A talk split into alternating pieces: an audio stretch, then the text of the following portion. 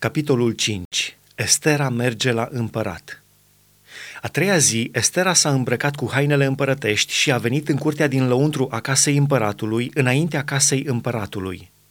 Împăratul ședea pe scaunul lui împărătesc, în casa împărătească, în fața ușii casei. Când a văzut împăratul pe împărăteasa Estera în picioare în curte, ea a căpătat trecere înaintea lui – și împăratul a întins Esterei toiagul împărătesc pe care îl ținea în mână. Estera s-a apropiat și a atins vârful toiagului. Împăratul i-a zis, Ce ai tu, împărăteasă Estero, și ce ceri? Chiar dacă ai cere jumătate din împărăție, îți voi da. Estera a răspuns, dacă împăratul găsește cu cale, să vină împăratul astăzi cu Haman la ospățul pe care i l-am pregătit. Și împăratul a zis, duceți-vă îndată și aduceți pe Haman cum dorește Estera. Împăratul s-a dus cu Haman la ospățul pe care îl pregătise Estera. Și pe când beau vin, împăratul a zis Esterei, Care este cererea ta? Ea îți va fi împlinită. Ce dorești? Chiar dacă ai cere jumătate din împărăție, o vei căpăta. Estera a răspuns, iată ce cer și ce doresc.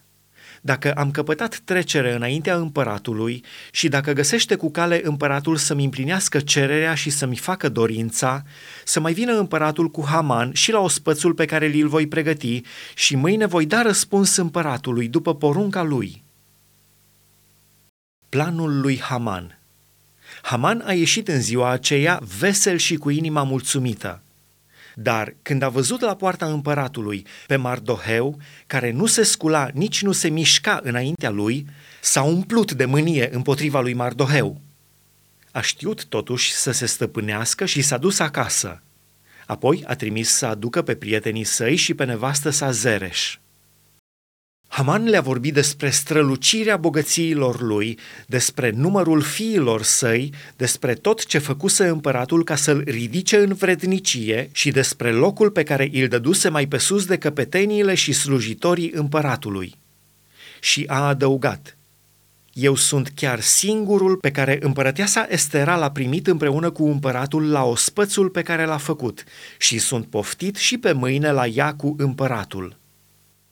Dar toate acestea n-au niciun preț pentru mine câtă vreme voi vedea pe Mardoheu, iudeul acela, șezând la poarta împăratului.